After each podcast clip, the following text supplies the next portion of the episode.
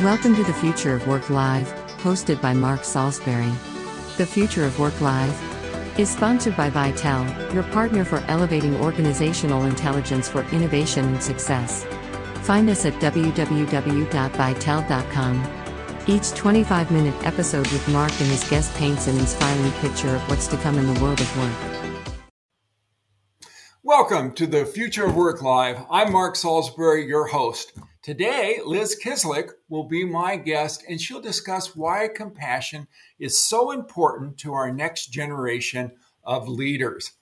All right, so Liz is going to be joining us shortly, and she is a management consultant and executive coach and a frequent contributor to Harvard Business Review and Forbes. Her TEDx why there's so much conflict at work and what you can do to fix it has received over a half million views. She specializes in developing high performing leaders and workforces, and for 30 years has helped family run businesses, national nonprofits, Fortune 500 companies like American Express, Girl Scouts, Staples, Janssen Pharmaceuticals, and Highlights for Children and help them solve their, thorny, uh, their thorniest problems. Uh, starting off the new year great here. All right. So go ahead and we will tell, we will welcome Liz to our show. Welcome, Liz. Hi, Mark. Happy New Year. Same to you. And I'm going to introduce to our audience at home our producer, Mark Trisco. And so we'll let you say hi to us, Mark. Happy New Year, everyone. there it is. So now it's official. Our producer said that it's Happy New Year, so we know it is. So we're very good with that.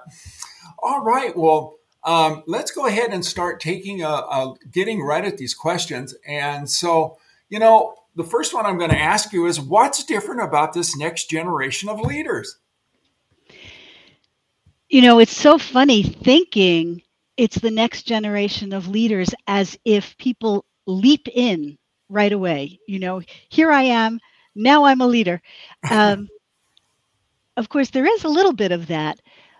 But I think as younger generations come into the workforce, the thing that's the most different about them is they're younger, certainly than we are. Yeah. But there have always been younger generations coming in. Um, often, they find that people are not so accepting of their ways. So, this generation in particular, what do we see here? So, these folks are internet born and bred. um, and that is different. They have an ease and an access and an expectation of being on in ways that many of them are now pushing back against, in fact, as they're operating in workplaces.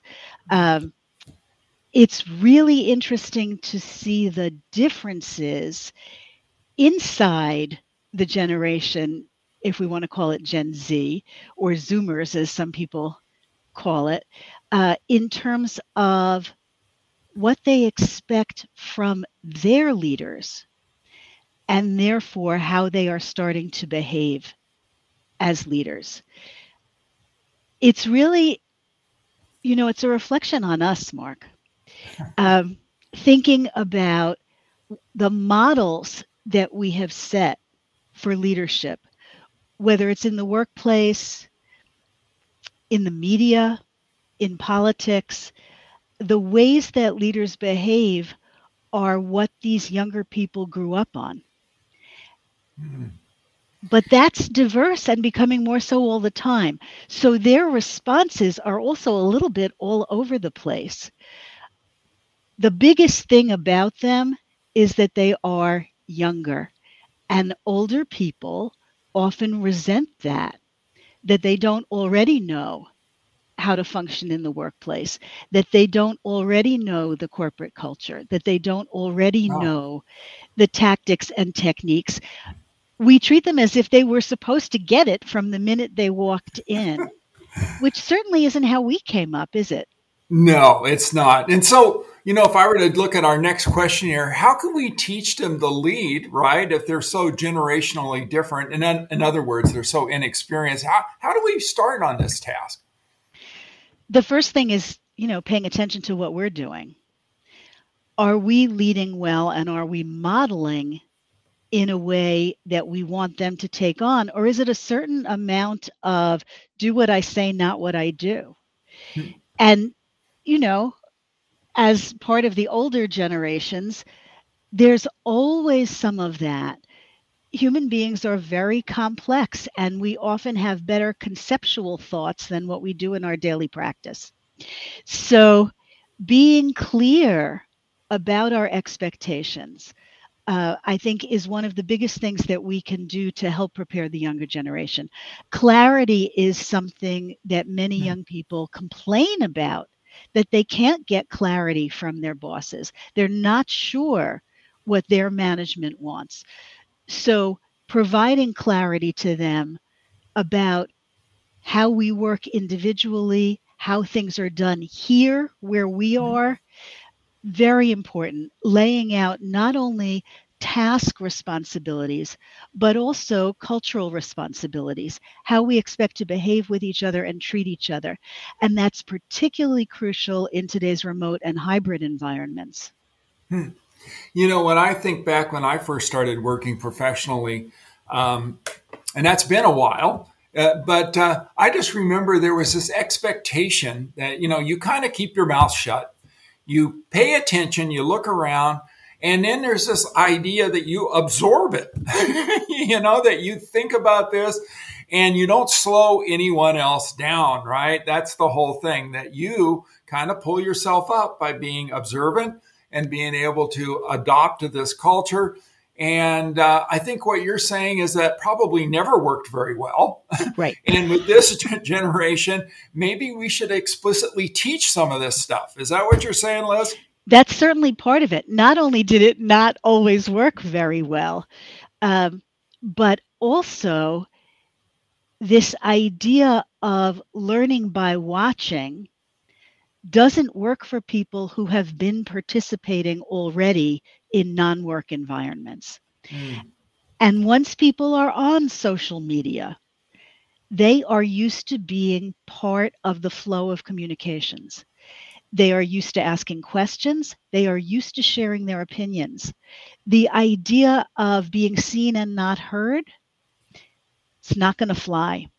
Mm. And so figuring out how to create participation and as older leaders, how to accept participation we didn't necessarily expect. Mm. That's on the leadership the funny thing is, everything is on the leadership, of course. That's what you get paid for. You get paid to figure it out so that it works for the people you're leading. When I was new in the workplace, the difference was that as a young person, you had to figure out how to keep your boss happy. Mm. Some of that has really shifted now. Yeah. And the expectation is that if you can't keep a workforce happy, they're going to leave you. I can't tell you how many times, as a young person working, as a manager myself, and then as a consultant in a variety of work environments, I have heard some leaders say, we give them a good job, they have to figure out how to do it. Or if they don't work out, we'll find someone else. Mm. Those are not useful ways to proceed anymore. Well, you know, one of the things that I know you wanted to talk about is this whole idea of compassion. So I've been kind of waiting to, to, to bring that out because it's it's it's an interesting idea, uh, especially in the workplace. And so I'm going to ask you why is compassion so important, especially today with this new generation of upcoming leaders? If it's okay, I'm going to talk a little bit about what compassion is first, because I think many people are confused by the idea of compassion because the buzzword that has been more prevalent recently has been empathy. Mm. and the importance of putting yourself in somebody else's shoes and understanding their experience from their perspective and what that really is about, what empathy is about, is feeling what someone else feels. And that can be really helpful because that's the way you actually come to recognize that they are different from you, that their experience is different, that what they may want is different, and that then you can think about how to work with it. But the disadvantage of empathy one of the things that's very prevalent now in discussions in the workplace, particularly about Gen Z, is mental health. Mm. Okay. And if you only think in terms of empathy and people who are struggling, for example, anxiety is recognized as being much higher in this population. Um, when I was younger, they told you leaders told you you were supposed to leave your your personal feelings at the door. Mm-hmm. You were supposed to leave emotional responses home. This was explicitly part of the language. Yeah. Well, that's not the case anymore. Now we recognize that the whole human being shows up and brings their mental health and their emotional responses with them, and we have to be prepared to deal. if you are fully em- empathetic, and your team member is having a bad day, it means you get into that bad day with them. Mm.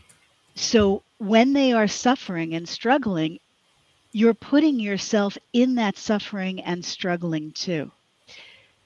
It's really beneficial to be aware of it, to care about it, and to understand it, but not to mire yourself in it because then you can't help them out of it. and it's hard to know what to do to make a difference. Compassion is about recognizing what's going on with the other human being and being able to take action in a way that improves their set of circumstance, that is with them, but not the same as them. And that's what leaders, more than anybody, need to be able to do because when your folks are having a hard time, it's on you to figure out how much care do they need emotionally and how much do they need more clarity, more structure, reframing so that they can see how to continue with what we do here at work. We may bring our whole selves to work, but that doesn't mean we need to wallow in feelings all day. Work is about the work. And compassion lets you be both very caring and very practical.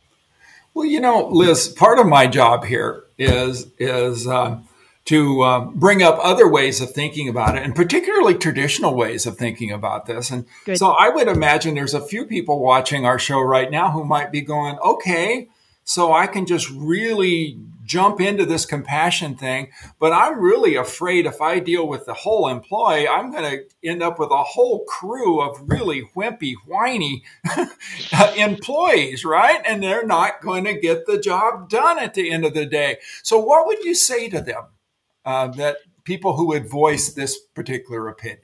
The first thing I'd wonder about is whether they're projecting whether they feel like they would be wimpy and whiny if they could get away with it. And so they assume everybody else would be too. That is something that can happen when you feel you've been suppressed. And whininess is certainly something, it's a technique that people use of every generation. Don't you know older whiners? I certainly do. Um, it's a technique that people use when they fear that being direct about their needs won't be taken seriously. And so they subvert their observations about the work or their work relationships into this kind of sidebar of whininess. They carry mm-hmm. that around with them. And it can serve as a shield. Many of us don't like to deal with whiny people, so we leave them alone. Mm-hmm. We don't mm-hmm. want to trigger them. Or everybody knows that person is whiny. So we deal with them as their whiny self instead of as potentially their best self. A compassionate response would be to notice, oh, you sound kind of unhappy today. Is there anything going on that I ought to mm. know? Is it affecting the work? Can I be helpful to you in some way? There are often structural things that a leader can do. Shifting hours, for example, might be one if somebody has a personal problem. So long as they get the work done, that's often okay. Um, giving them some quiet time, a break, or in today's hectic in office environments that often do not have a lot of private space, maybe it's important to let somebody be by themselves for just a few minutes to collect themselves and get them back on a more even keel. Maybe the whininess is an indication that they're unhappy with something about their role or responsibilities. Finding out what that is is worth it. It's a lot easier to encourage them to speak and communicate differently if you know they don't hate everything they're doing. well, you know, I think one of the things that um, our audience might be thinking about here hmm. is, you know, sure, it's great to be compassionate, and everybody wants to be a better person and all of that. And uh, we want to help our employees, you know, have more rounded lives, and all that's really nice. And at the end of the day, and, and you go, what about the bottom line, right? And I would say that the elephant in the room that we're we're uh, talking about here is that we're not doing the the work that we used to do. We're not doing work where we do the same repetitive thing over and over again. We're not bolting fenders on Thunderbirds in automobile factories. So we're usually asking our people to come up with new and unique kinds of solutions to things that they've never done before.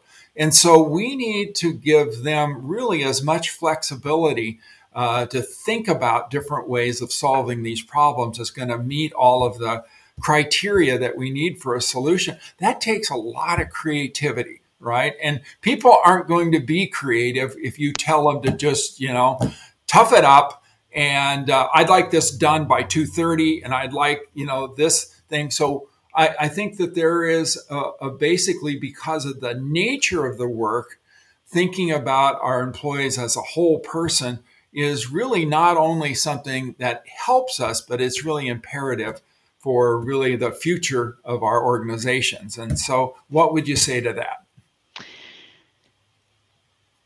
I'm having a log, log jam of thoughts because you've raised so many things. One of the things that came to mind one of my clients hired a VP, came in at a leadership level, experienced guy who, in an environment that required creative work, as you're describing it, specified things like where his team members should put the staple in a stapled document. Hmm. Talk about a kind of old school command and control. Yeah. And it's really interesting. You've raised attention, Mark, because we say we want creativity. Mm-hmm. We say we want innovation, we want big thinking. And we do, we do. But many, many leaders also want it the way they're already comfortable. Mm-hmm. They don't realize that when you ask someone to be creative, they're going to have plenty of thoughts that are not thoughts you have or agree with, or agree with and their style of delivery may not be one you're comfortable with. Creativity requires openness from the people who have power and control. And so being compassionate to ourselves i'm bringing compassion back in i hope you don't mind um, being compassionate to ourselves. Oh this is stressing me out that this, you know, young creative genius I have hired walks around the office without shoes and you know doesn't look very well kempt perhaps mm-hmm. and um, babbles a lot. That's very hard for me. Okay so if we were going to diagnose that i would say and is that young person generating good ideas do they understand the business that you're in Are they able to contribute ideas that support the nature of your business or your business model? Can you see value in what they are delivering? If you can, then it's worth deciding which of their things that bother you you're likely to accommodate and which you actually want them to change. And going back to your point of how complex it is, it takes time and energy just to have this conversation with yourself. Just to think about how much of this is me and how much do I need to address in the other person. Um, these can make a leader feel kind of stressed out, mm-hmm. particularly if they have 12 creative geniuses to manage. In general, if they're not disrupting each other's work, I would probably say leave them alone as much as you can, so long as you've really given them the parameters and work rules and they're functioning within the system well enough. You kind of get rid of your personal preference mm. issues because you're the one with the power to do that. If, however, they are disrupting other people's work, mm. if they're not producing work or if their work is not high quality, then you have to go back to what I think of as some of the management and leadership basics. Have you been clear enough about your expectations? Are they getting support from their colleagues the way they are supposed to? I'm not talking about over the top taken care of. I'm just talking about regular collaboration and things mm-hmm. like that. Is there unnecessary pressure, crazy deadlines? If they're in meetings all day, they have they don't have enough creative time. Those kinds of things. What are the structural things? Are they in support? And then talking to them about when you exhibit behavior X, it's harder for your colleague to feel comfortable. Can we talk about alternatives? Have you noticed that this is making a problem for you too? Those conversations are the way that you work it out together instead of the old style where the leader would decide shoelessness is no good. we must have a rule everyone must must wear shoes. Yeah. Um, right? So instead of making rules, finding ways to collaborate on the solutions takes longer to yeah to put in motion, but then usually gets you a better result. Very good. So let's talk a little bit about your website. Okay. Where would people be able to find out more about you and what uh, services you offer? Oh, thank you, Mark. So uh, my website is my name, lizkislik.com, L I Z K I S L I K for the listeners.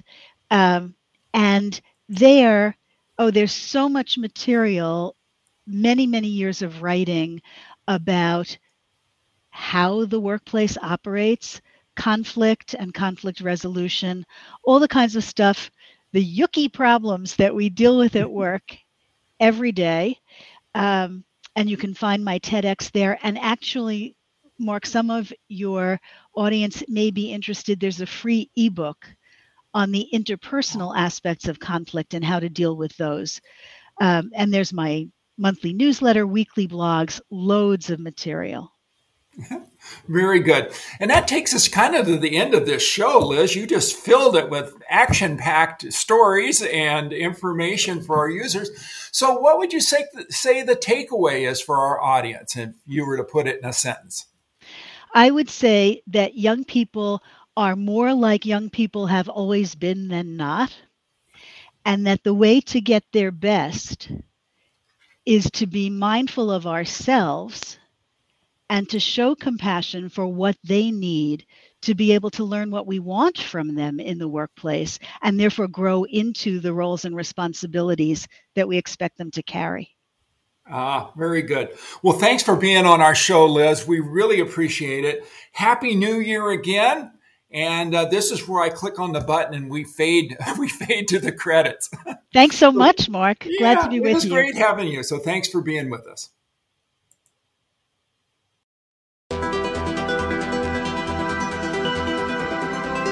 The Future of Work Live is sponsored by Vitel, your partner for elevating organizational intelligence for innovation and success. Find us at www.vitel.com. You can find previously broadcast The Future of Work Live, episodes in video and podcast format on www.marksalisbury.com and on the Future of Work YouTube channel. Also, Apple, Spotify, and Google host the podcasts.